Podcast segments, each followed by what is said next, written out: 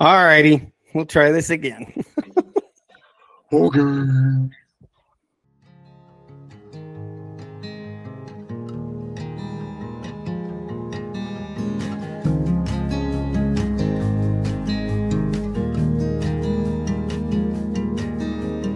Hey, everybody, welcome to another episode of Bearded Bible Brothers. I am Matt. And I'm Josiah, and we are still bearded. Indeed, we are. Indeed, we are. Before we just started recording, we were commenting on the uh, fall weather that each of us is experiencing. And here in Arizona, fall happens suddenly. So last week I was wearing t shirts and shorts and flip flops, and then fall hit. And now I'm in Mm. jeans and closed toed shoes and a jacket. My chinny chin is a wee bit on the chilly side. I, I, it's getting a little chilly up here too. We, uh, we went up and saw the fall colors this past Saturday, and it was nice. It was very nice, but it was the reminder of that here come the winds. Now, when you say we went up, you're already very high north in Utah. Does that so does that mean you went even closer to like the Idaho border? Well, we went up in altitude for sure. We went up into Idaho. Well, we're, we're right next to the Idaho state line. So we went right over the state line up into a place called Franklin Basin. And uh, whew, beautiful colors. Beautiful, beautiful. Very colors. cool. Yeah, we it was a great day. But uh, it is definitely becoming obviously cooler here. Uh, the seasons are obviously changing. But Yep. uh, I, I remember when I lived in Arizona, uh, season changes could be very pronounced there, Mhm. very pronounced, Yep. but including the heat. Oh my word! I remember watching plastic melt like it was butter. Yes. So I used to have. Um, do you know what Rocketbook is? It's a brand of notebook that's like kind of sort of a whiteboard material. So it's a thin little notebook that you can erase and reuse and upload them Oh, to your Google. Docs and stuff like that. Oh, So- I've seen stuff like it. Yeah. Yeah, so I had the version that instead of it being slick and whiteboard, it was almost like normal paper. So you got the texture of writing on normal paper. And the way Uh-huh. you, uh, this is going to sound weird, but it had a plastic binding. And the way Uh-huh. you erase it, instead of it being whiteboard, is you put it in the microwave with a glass of water and microwave it for 30 seconds and it erases the whole book. And then you get to get to use it again. It was it was a really neat concept, and I'm sure if you live anywhere but uh, Arizona, it would be great. But you can't. I accidentally left my notebook in my car one day, and it just wiped because it was too hot. I was like, I needed all of those notes. What am I gonna do? That's funny. Oh, Yeah. really, Professor? The sun did it. Right? Yeah. No, fortunately, I wasn't in college at the time. They were they were personal notes and work notes, but yeah, um, right, Bummer. right, right, right. But still, kind of recreate new that one. whole Bible study. or, or sorry, Professor, my microwave erased my notes. Yeah, my microwave ate my homework. Oh boy, we could do an episode on dad jokes, probably. Stuff like that. We could. I don't know that anyone would listen to it, but we Probably could. We could make it. oh man. But if there was one thing we were going to talk about today, it was going to be books.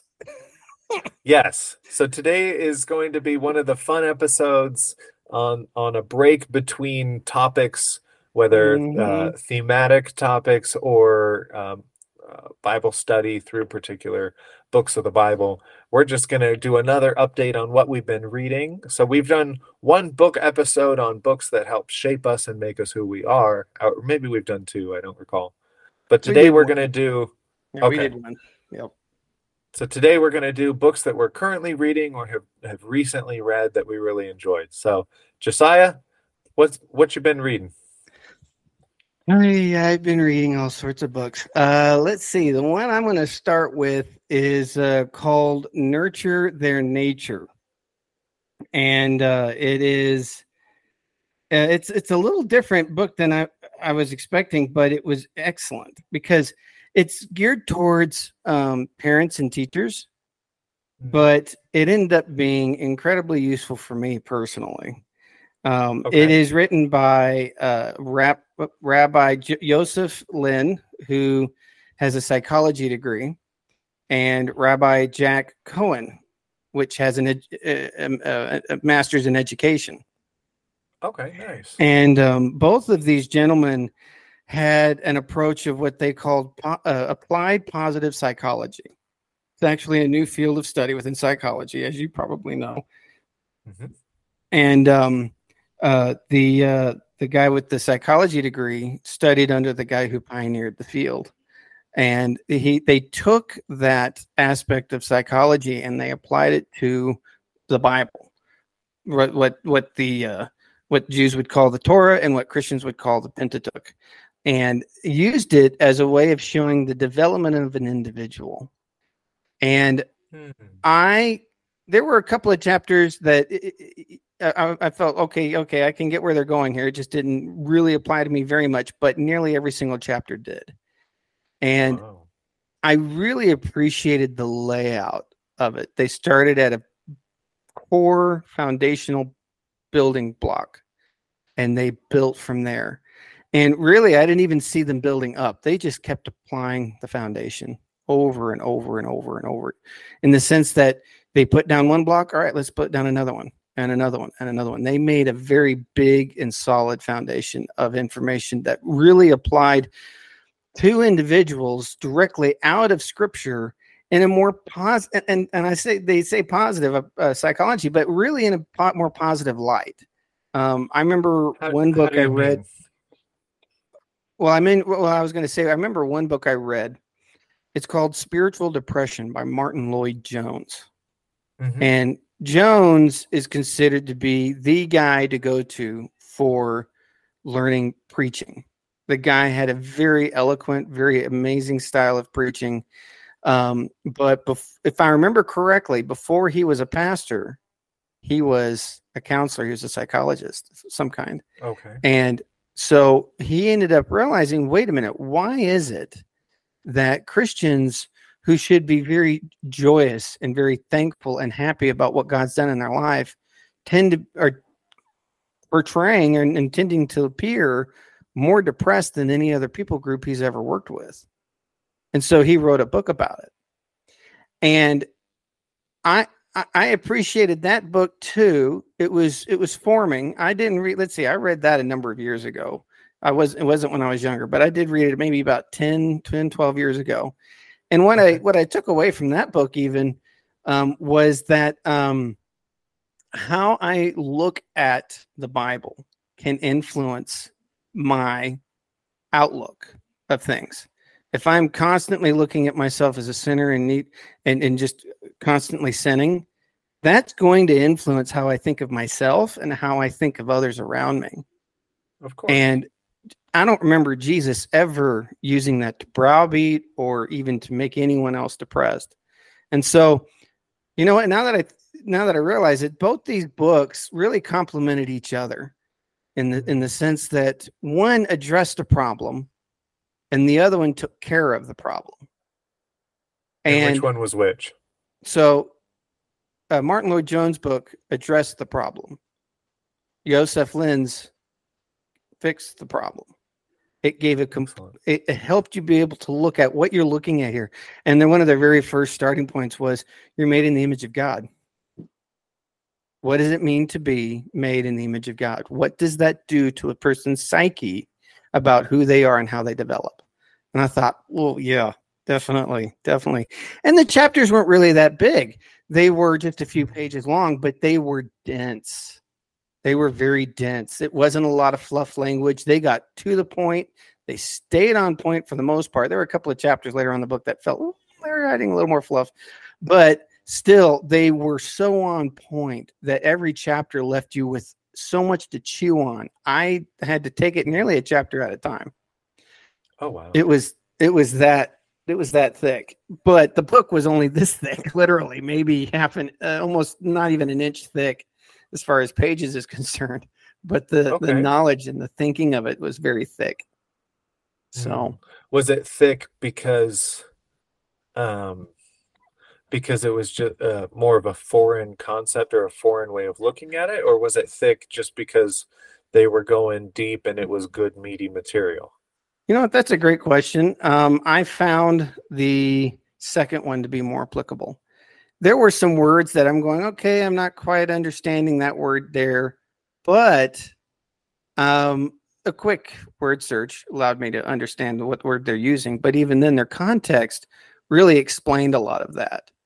Oh, um, oh, sure. And that with how they were presenting Tor- Torah, uh, Abraham, Isaac, Jacob, Joseph, Noah, Adam, um, it was in a different way than we've been, you know, especially in the sense that we're looking at these people now as keystones keystones of right. where this was Adam, this is where Adam was at with, with, his development. This is where Noah and so on, so on. And so it was looking at them in different ways. And that's what was so fascinating to me because not only was I able to start looking them in a new way, but all of this New Testament scripture started to pop.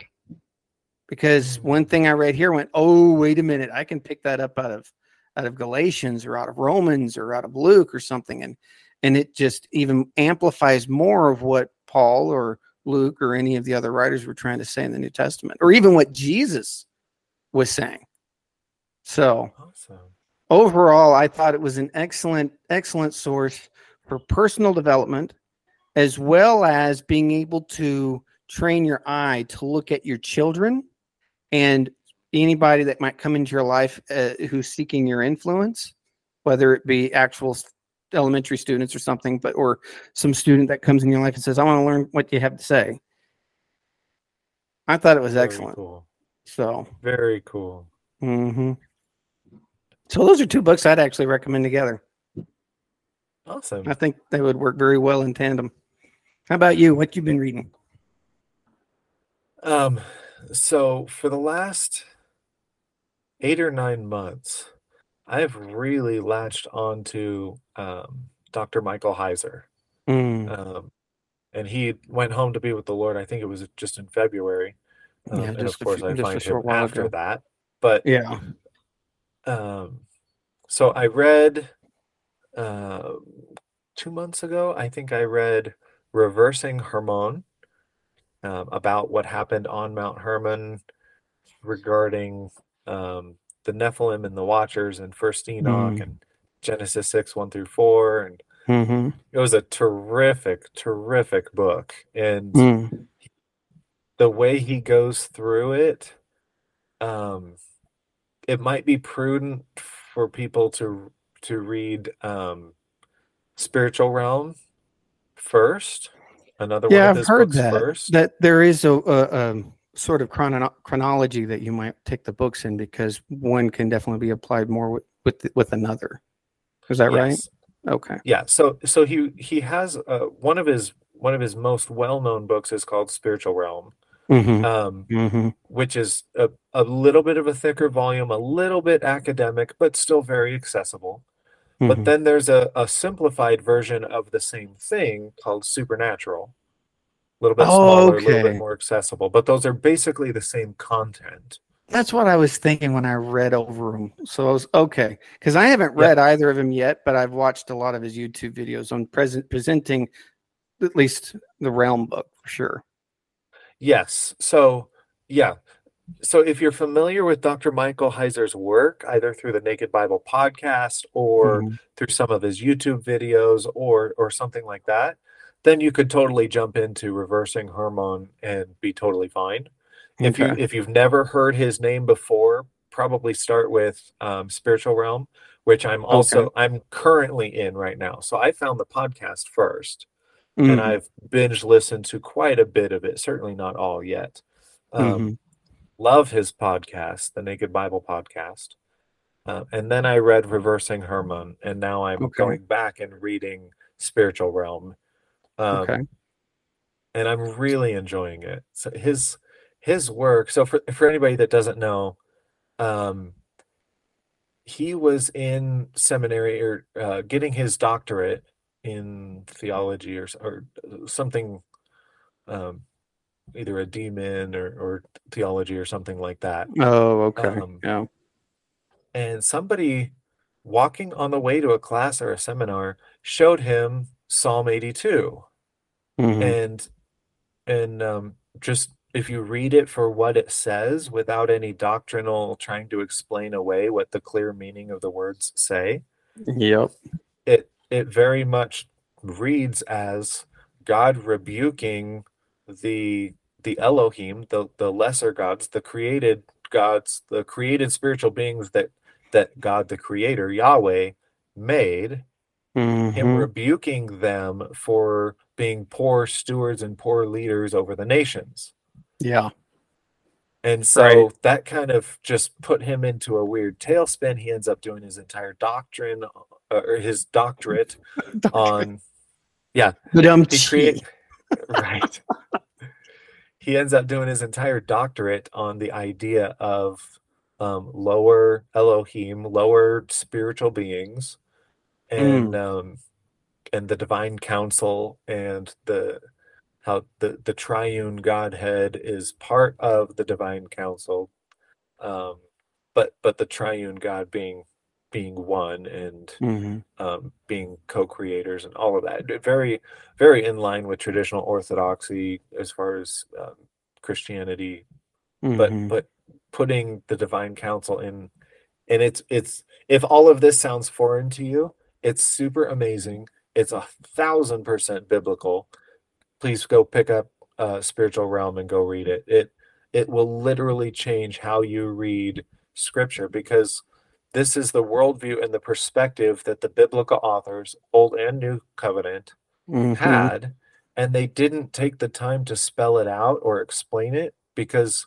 the, the writers had it and their audience had it so they why right. why explain the obvious they they assume that right. you know all of this right so it's super yeah. fascinating and interesting and wonderful yeah yeah I, I, agree with you that that the audience and the and the writer had something between them i think what i'm constantly reminded of lately is that we are not jewish and this book is a jewish book and so we have not been raised or trained in a way to be able to look at this book in its original context. And right. so we are coming, and as a result, we're coming at it from that very Western mindset, especially when we're not incorporating those Jewish contexts, especially through their commentators, their teachers, and their scribes. Yeah. And so which is why it makes it even more important for people such as Michael Heiser, who went, yes, you're right. He went home to be with the Lord in February, uh, on 20th, February 20th of this year.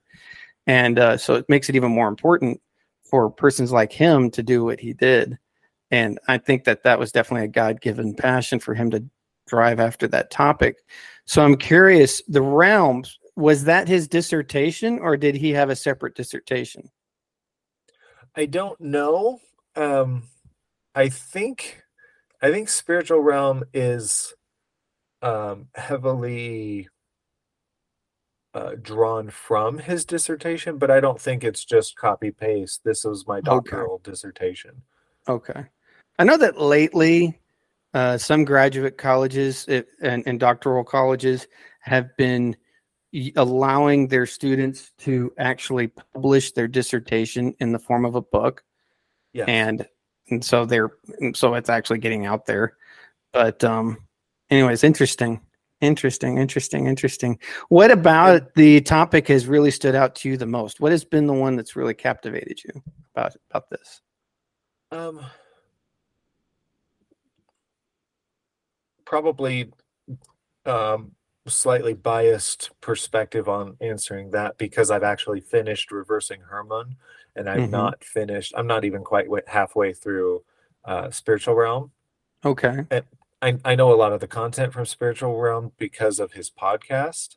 Yeah, but sure. um, but reversing Hermon was super cool and amazing because before reading that book, the uh-huh. idea of um, the Nephilim and and Genesis six one through four and and the reason for the flood was all just kind of a, a, an aside and a oh that's an interesting conversation for those who want to take that random tangent and mm, who really knows mm-hmm. what it was and mm-hmm, and, mm-hmm. but then when you when you go through so spoiler for for anybody who has not read the book um when you learn what it was and the ancient jewish perspective on it not just the ancient ancient jewish like um like noah Right. and abraham but but the second temple period literature and and beyond um realizing that their perspective is sin started sin meaning missing the mark started with adam and Mhm. eve eating the fruit but true wickedness did not start until genesis chapter 6 it didn't start until the angels taught humanity metallurgy for the sake of making weapons and beautification for the sake of seduction and um, just true wickedness didn't start in the garden which is just fascinating. And then the implications therein and and it also i found really satisfying answer. A lot of people um, struggle with the idea that um, that god condoned or even commanded borderline genocide when Mhm. joshua and the children of israel entered the land of, of canaan Right. um, but as Heiser explains in Reversing Hermon, you have to look at the people groups specifically that he tells, because some of them he says you can keep the loot, you can keep the cattle, and you can keep the virgins, but kill the men and and married women. But Mhm. some people groups he says completely annihilate everything and everyone and don't keep anything right. if you look at which ones he says to what, the ones he says destroy everything, it's not because they were uh, whatever worse people or or they weren't on God's good side or whatever. It's Mhm. because they were genealogically connected to the giants and the Nephilim and, and the Watchers. And then at the Mhm. end of David's life in um, Second Samuel, was that twenty three? Um, when it- goes through the list of his mighty men of valor and the deeds that they accomplished and the things that they did. If Mhm. you read through that list, almost with the exception of Benaiah, who jumped into a pit with a lion on a snowy day and killed it just for the heck of it, like a, a hold my wineskin type of moment. Right. Um, we don't know if this lion was threatening a village or what, but he just like, Yeah. hey, I'm doing it. But but a lot of the others, uh, the guys and, and what they did, it's Mhm. listed because they were specifically taking out the descendants of the Nephilim and the giants, and and it's very very poignant. Mhm. And then you don't hear anything else about the giants or the Nephilim for the rest of the Old Testament. It, it's just gone. It's like David and his guys accomplished it right. and Right. until you get to Jesus. Yeshua in the in the Gospels, and why Okay. he did certain things that he did in specific locations that he did them. Yes. I won't- I won't Oh, even yes. broach into it. It's too phenomenal. Go Yeah, pick yeah, up yeah, a copy yeah. of Reversing Hermon. Yeah. So good. oh yeah. I. Oh man. Yeah. And then, and then, um, uh, we'll just gloss over that. It's too good. Just go go read it. But then, um, a lot of Paul's writings make a lot more sense with the, um, with the divine council worldview from Deuteronomy 32 and and Psalm 82 and stuff, and also from the perspective of from the understanding of what happened in Genesis 6 with the Watchers and the Nephilim and the giants Mm. a lot of the random instructions that he gives, like in First Corinthians, where Uh-huh. he tells ladies to have their hair covered for the sake of the angels. You're like, wait, what? It's in there. Go read it. I think it's chapter Right. six, Right. um, five or six. And then later, when he no, it's in chapter six where he tells people, stop suing each other. I hear that you guys are are taking each other to court before pagans. They don't care about you. Can't you settle disputes among yourselves? Don't you know that you're going to sit in judgment over angels? And we're all like, no, Paul, I had no idea of this. Could you please elaborate? and of course, he doesn't because Here's he Paul. assumed that you already know that. That's why he Mhm. said, don't you know? The, the imply, Mhm. implication is, yeah, we should have known that. Sorry, Paul, our bad. But, Yeah. but to us, we're like, wait, huh? Right.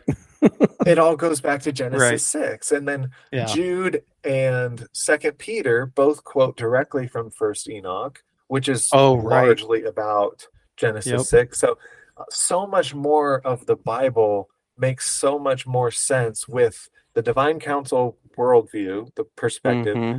and mm-hmm. then the understanding of of what happened at Genesis six that led to the flood.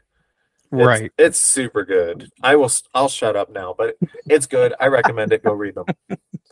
no, no, I hear you, buddy. I hear you. Um, I, I think a lot of what people miss with Paul can be satisfied when there are elements such as this that's put in place that helps re- define more of what he's trying to say and how he's viewing it.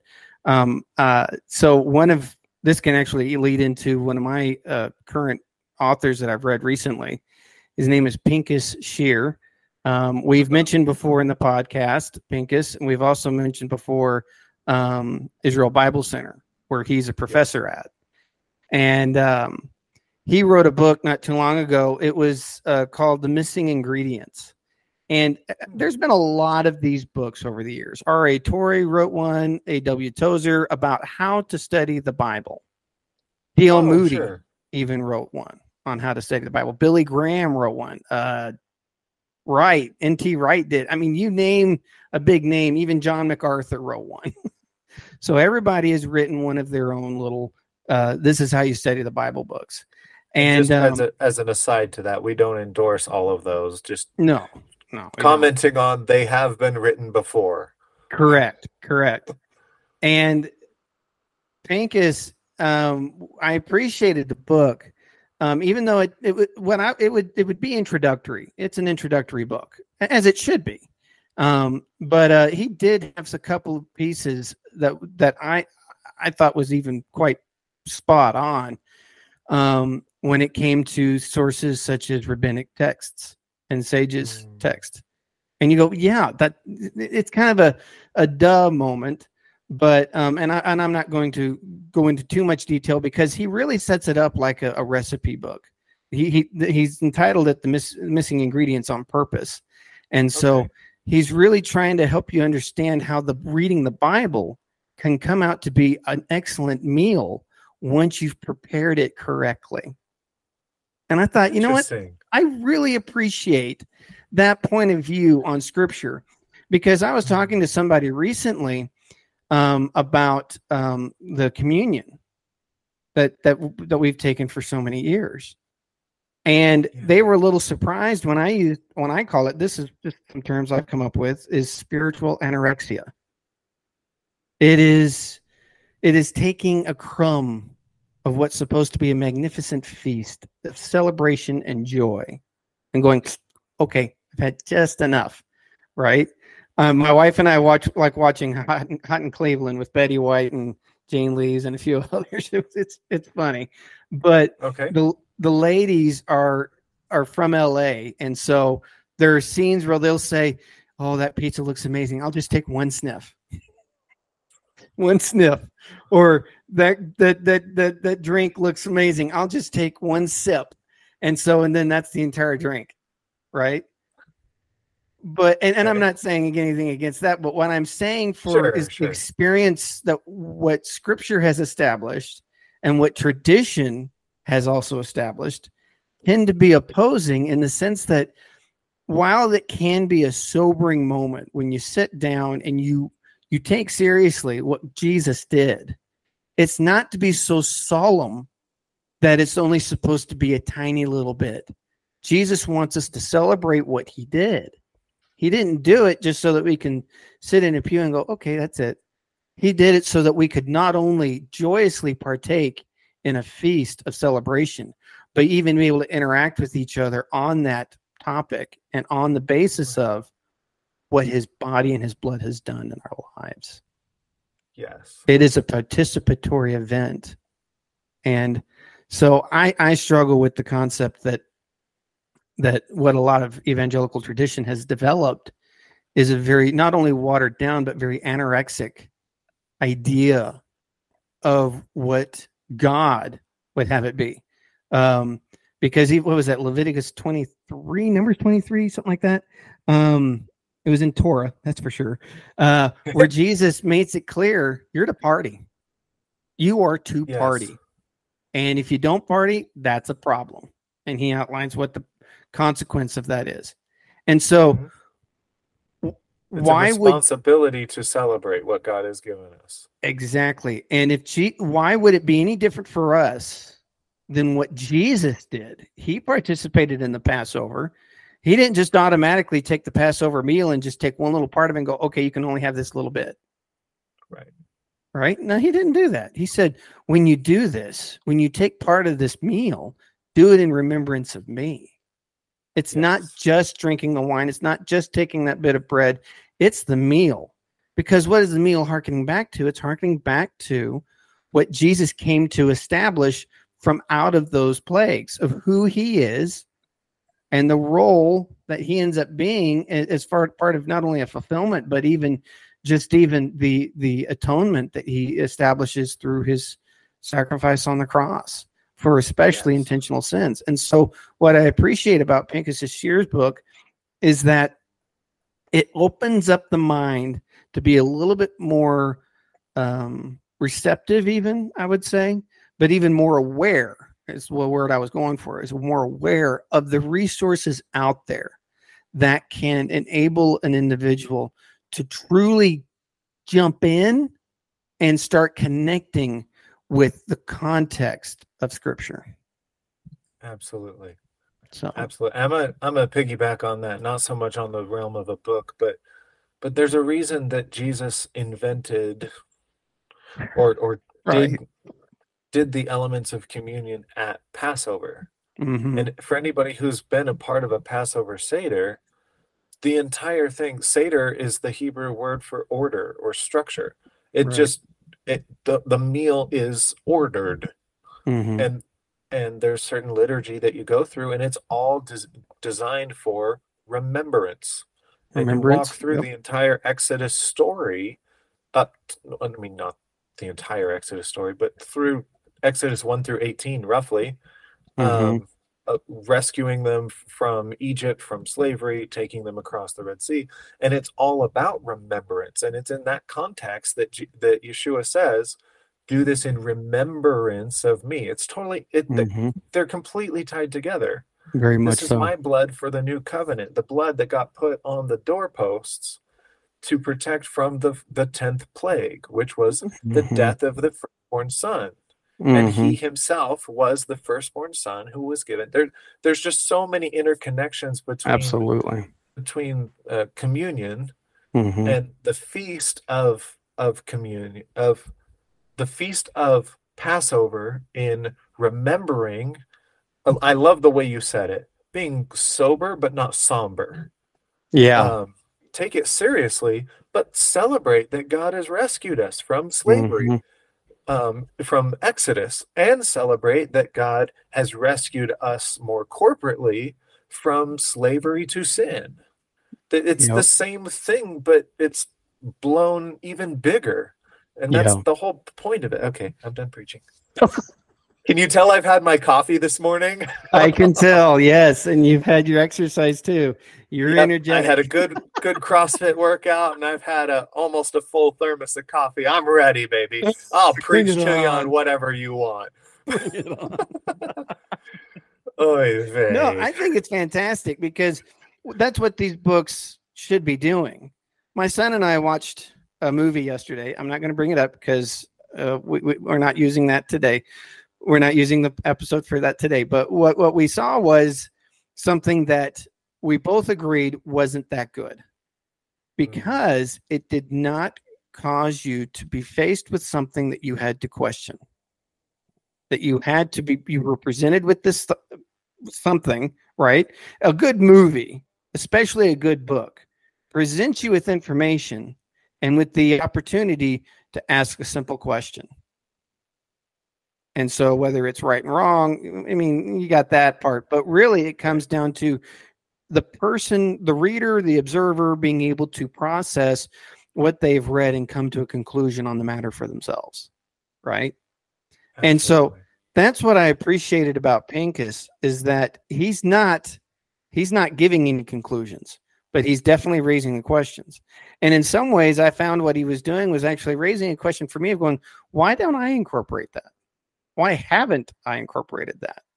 And it caused me to reflect back on my on my life even and look at situations and scenarios and just what I knew to be life and realize that where what where these resources were when even in one element of my story where I was and how they could have fit in.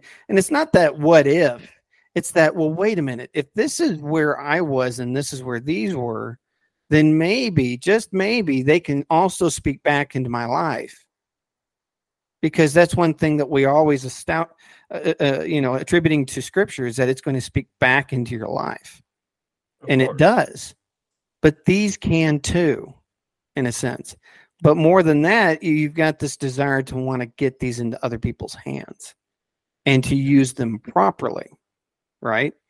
Um, but that's one of the reasons why I've not only enjoyed Pinchas, but I've really enjoyed Israel Bible Center.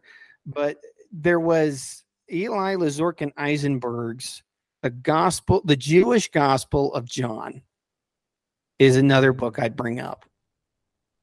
Um, what I'm appreciating about these pers- and I've appreciated this before. I've actually seen other authors where they would take where they'd be looking at a portion of scripture and they'll take all right, so let's take uh Galatians 2 verses 1 through 10 and they're going to list it at the above of the chapter and then they start going into that verse in verses in, in detail, right?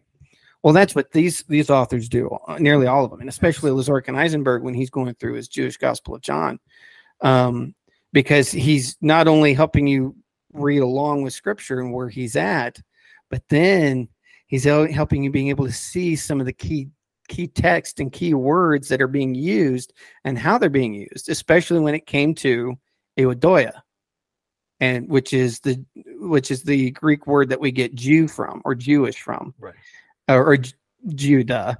But anyways, um, it was an eye-popping book, being able to address.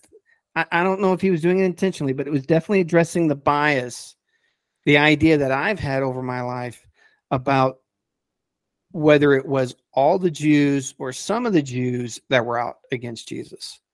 Yes. Because even when I was growing up, you'd read portions about, well, that Pharisee over there just just supported Jesus. That Pharisee over there him that uh, that Herod was after him. Right, right, right. And um and even in Acts, when the when the Pharisees stand up in defense of Paul and going, Hey, if these guys are really uh, sent from God, then you wouldn't want to touch them. right. And so it, you get these elements of going, you get these pieces being put together, and you realize, wait a minute, I've had this idea for a long time of being told all the Jews were out to get Jesus. All the Jews are Christ killers. And so all the Jews need to be replaced. Yeah. It really fed into that replacement theology ID. I, I mean ideology. And so um, what I really appreciated about him was that he took what I would consider a tired theology. Mm. And I mean tired in the sense that it's been so overused. There's nothing new coming out and That's he way to phrase it. He took he took it and he said, "Look at this this way." And it's being more deliberate than that because my one of my problems with systematic theology is that it tends to be so broad and it tends to be so boxing that when you get to a text such as John, where it brings up the word Ioudaioi and how it's presenting it in context to Jerusalem and not to all of Israel, you realize, oh, wait a second. Okay, I think I'm seeing something a little different. And so it forces you to have to take that systematic theology idea and just open its its boundaries up and go, wait a minute, yes. there's something a little bit more uh, more connecting here and more even more specific here that I can't just have this one idea that's going to be able to cover everything. And so absolutely. And that that would be another downfall of, of systematic theology in general. But even just the concept of why do we need to systematize relationship with the divine? Oh, sure. Why, why do I need to reduce God into a box that I can wrap my head around? I don't want to right. worship a God that fits in a box that fits inside my finite brain. Yeah, something like that. I've heard. yeah. Well, I mean, I mean, I, I get the idea out of uh, J- Judges, um, the uh, the guy that asked the uh, Levite priest to to stay with him. Yes. Now, because in my personal opinion, I saw it as a spiritual menagerie. Mm-hmm. And he, yes, there he was had a specific intention of wanting the priest to be there so that he could validate what the guy was doing as far as yes. his worship to God. But when you look at the look at everything else the guy had, he, the priest was just part of a menagerie of things exactly. in that guy's life and house. Because when the Benjamites show up and and take the the Levite and Levite gets a promotion from one house to a tribe, um, mm-hmm. um, he takes the household idols with him. Like, yeah. So this guy was not just worshiping Yahweh. He was not trying to be devout in that way. It was it was very much a, a justification of, or a, what was the word you just used for it? Like a legitimizing of what he was yeah. doing in his own house. Right. Right. And so it just it, it becomes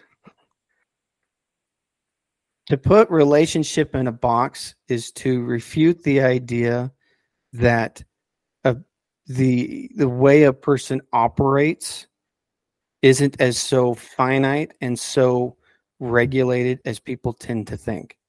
It's that 1984 idea. Let's regulate this to the hilt in some degree. Yes. And yet God would make it clear this is how I'm going to have a relationship with you. One of the things I took away from the um, the nurture of their nature and uh, and and some other things I've been reading on and, and thinking about regarding being made in the image of God. Um, I was talking to my brother recently, and I said to him, God made us in a way where He wanted us to have a brain that worked. He wanted He gave us a heart that works, and so on. But then He also later on gives us the instruction manual about how those things are supposed to work. He wants them to work properly. He wants them to work well. Now, we can keep the analogy. We can take something and, and use it in some way. Yeah, well, you can use a flathead screwdriver to open up a can of paint, but uh, it was designed to be able to screw and unscrew a screw, right? Mm-hmm. but um, at the same time, if we're not understanding the basic principle and basic use of the mind, of the heart, of our hands and our feet, and if in some ways we're having that spiritual bypass, that that by it's not just even spiritual, this bypass between our thoughts and our actions, then nothing's going to really communicate well, whether it's even in ourselves or to somebody else. And so as a result, you get it, this very confusing language that takes place.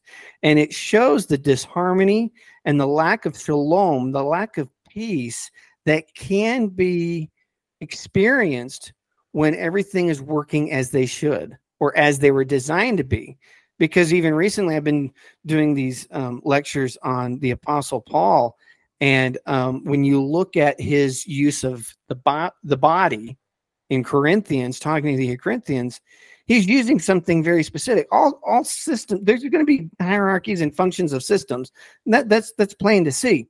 But he takes something so so plain so simple, something so attributable to all portions of life and, and people all over the world to say there is a function for you. And it can be very good, it can be very useful, and when done well, it can make everything else work seamlessly. Absolutely. Absolutely. And at the same time, Paul was kind of doing a slap in the face to um, oh dear, what was the guy? Uh, Greek, not philosopher, but right. Oh yeah, yeah, I know exactly what you're talking about because he he actually addresses a lot of the Greek thinking as well as the Greek gods when he's mm-hmm. discussing this in a lot of different ways. And I think that's what what we were talking about earlier about how people miss things when it comes to what Paul is talking about because yes. it, they're automatically thinking, okay, he's just talking about God. He's a monotheist. Mm-hmm. He's a monotheist. Well, there's different theists in the world. There's mono, there's heno, there's poly. There's different ways of looking at either the one God or gods in general. And when you look at Paul, and even when you look into a lot of the older ancient texts of scripture, and even just the, the way that they're interacting with God as well as the other gods, it would actually seem to address more of a henotheistic approach. Whereas, yes, you are the top dog, you are the top god. You are the one single creator. Correct. But we recognize there's all these other gods. Mm-hmm. Also made by you, the creator.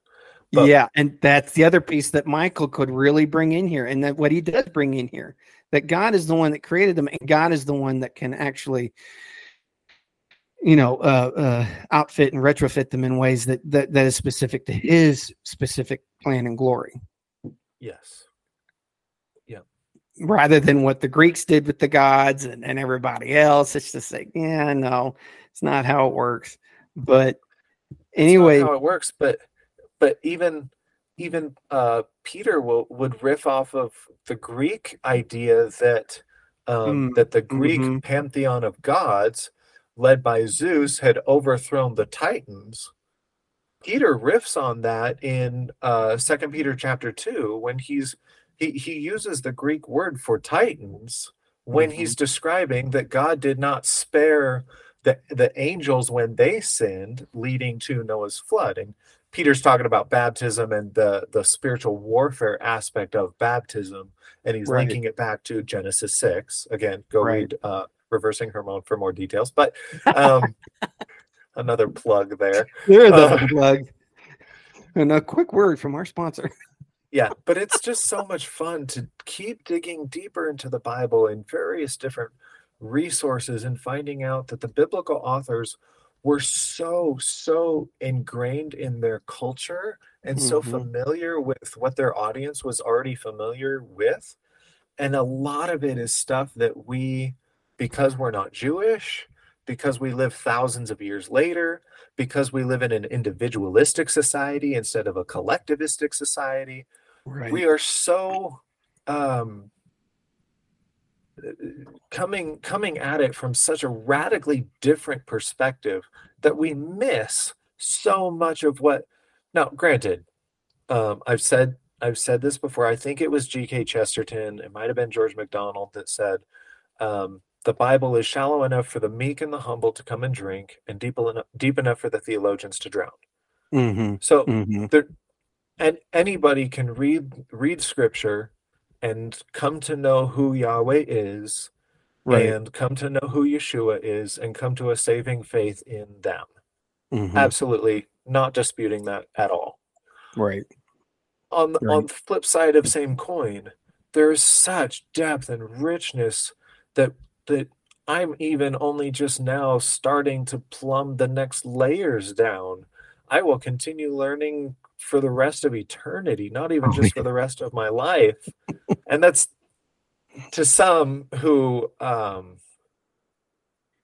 I'm going to take a little tangent here, but to some that can seem daunting. Like I got to keep learning. I I could get a three doctorates in this and still not know it. But but to others that's super fun and exciting because we just get to keep learning. Um, mm-hmm.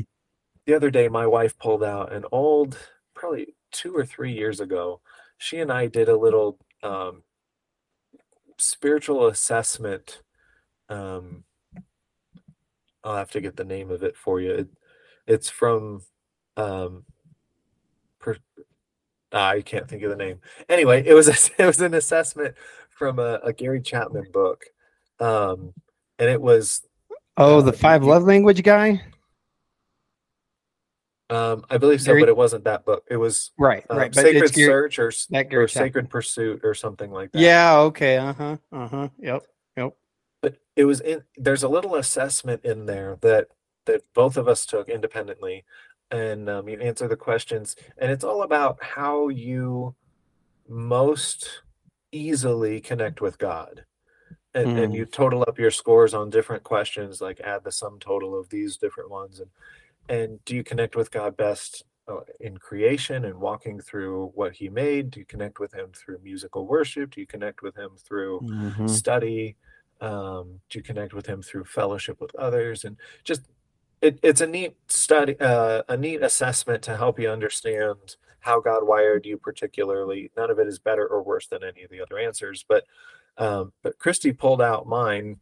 I was in a little bit of a funk uh, a few weeks ago, and so she pulled out my old assessment to see um, how I best connected with God, and she saw that I far and above like knocked it out of the park in one in only one category, and it was on the intellectual, the the studying and the depth and getting to dig into Bible and culture and context and that just connects me to God more than anything else. Mm-hmm. So, um, mm-hmm.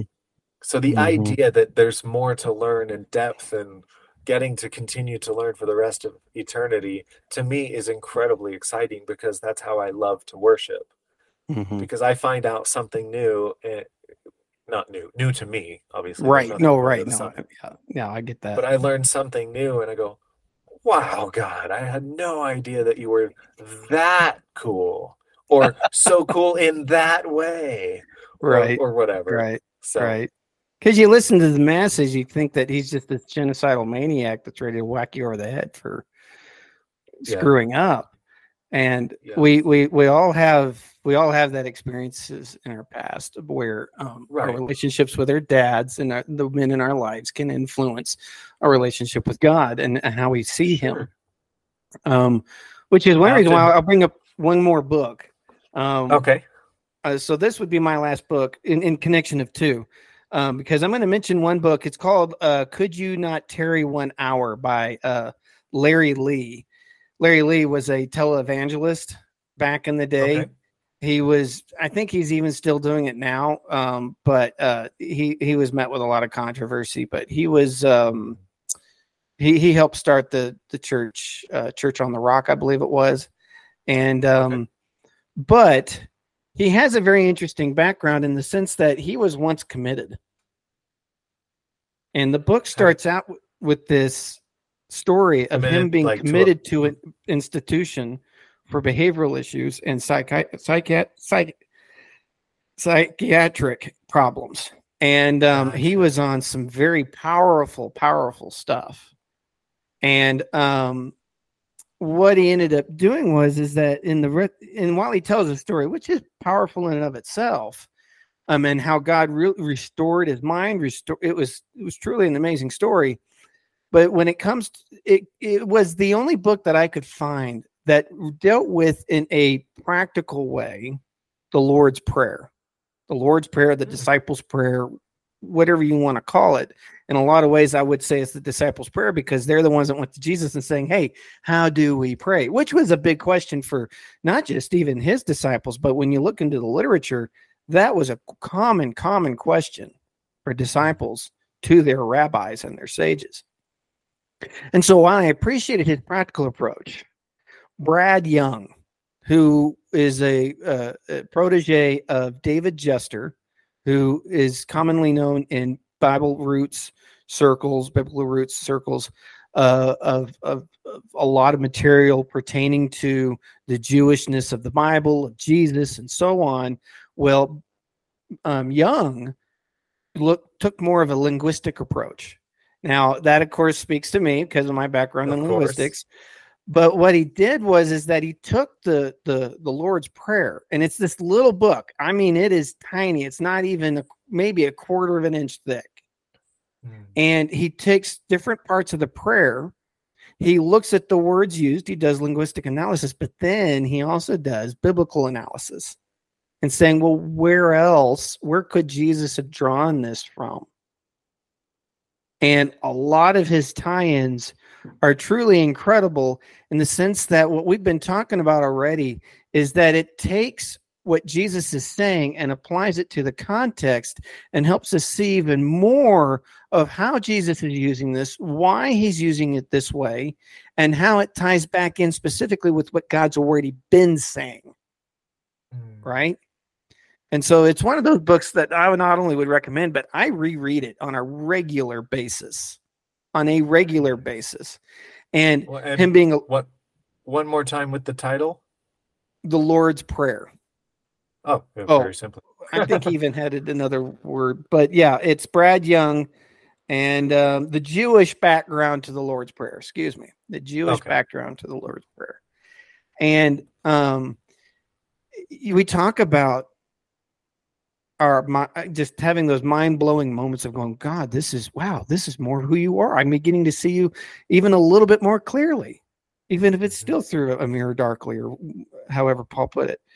And um, and yet it, it not only does that, it it grounds it even more. It's no longer just these words that we have to find meaning for, at least if it's tangentially through whatever Jesus say, is kind of saying or what we think Jesus is saying Rather, it puts it more grounding in the sense of what the Bible has been saying, what God has been saying. And so that's why I appreciated this book so much, so much. And even at the end, Brad has taken taken everything and since he's a linguist he's actually rewritten well not rewritten but basically he's given his translation of the lord's prayer in the back especially in context of not only what the linguistics is behind it, but also what the biblical linguistics is behind it. And cool. it just makes it even more poignant as to what you're saying, what you're trying to say, and what you are saying. And so as a result, I'm able to say this prayer now in a way that makes much more sense to me, makes it much more meaningful for me, and personal for me. Because Jesus gave it to his disciples. I'm a disciple of Yeshua. I have a rabbi and his name's Jesus. And so as a result, I, I, want to be able to take what he has given me and use it in a way that's meaningful to me, but at the same time enables me to connect with Israel because Israel is still my uh, spiritually older sibling and able to connect more with the family of God and understanding what part of, and I'm at, but also the fact that this is his family, not mine. Yes. It makes it more joyous. It makes it's more of a yeah, it gets down to repetition, but it's no longer just a droning repetition. It's a joyous repetition that I get to be so grateful in being able to say this over and over and over again and get to say I'm part of that family. Absolutely. Mm. Absolutely. Great book. You have you have another think, one? No, I think with that we should wrap okay. up this episode. Agreed. So thank you for listening. Uh, it, it, we would love to hear from you at beardedbiblebrothers at gmail.com. Send us what books you're reading right now, the ones that you really enjoy. Um, if you have any questions or, or if we covered something too quickly, go ahead and email us and ask or oh, we, yeah. we would just love to hear from you guys so whatever you're whatever you're thinking whatever you're reading whatever you've got for us bearded bible brothers at gmail.com and until next time keep reading, keep listening, and keep drawing closer to God.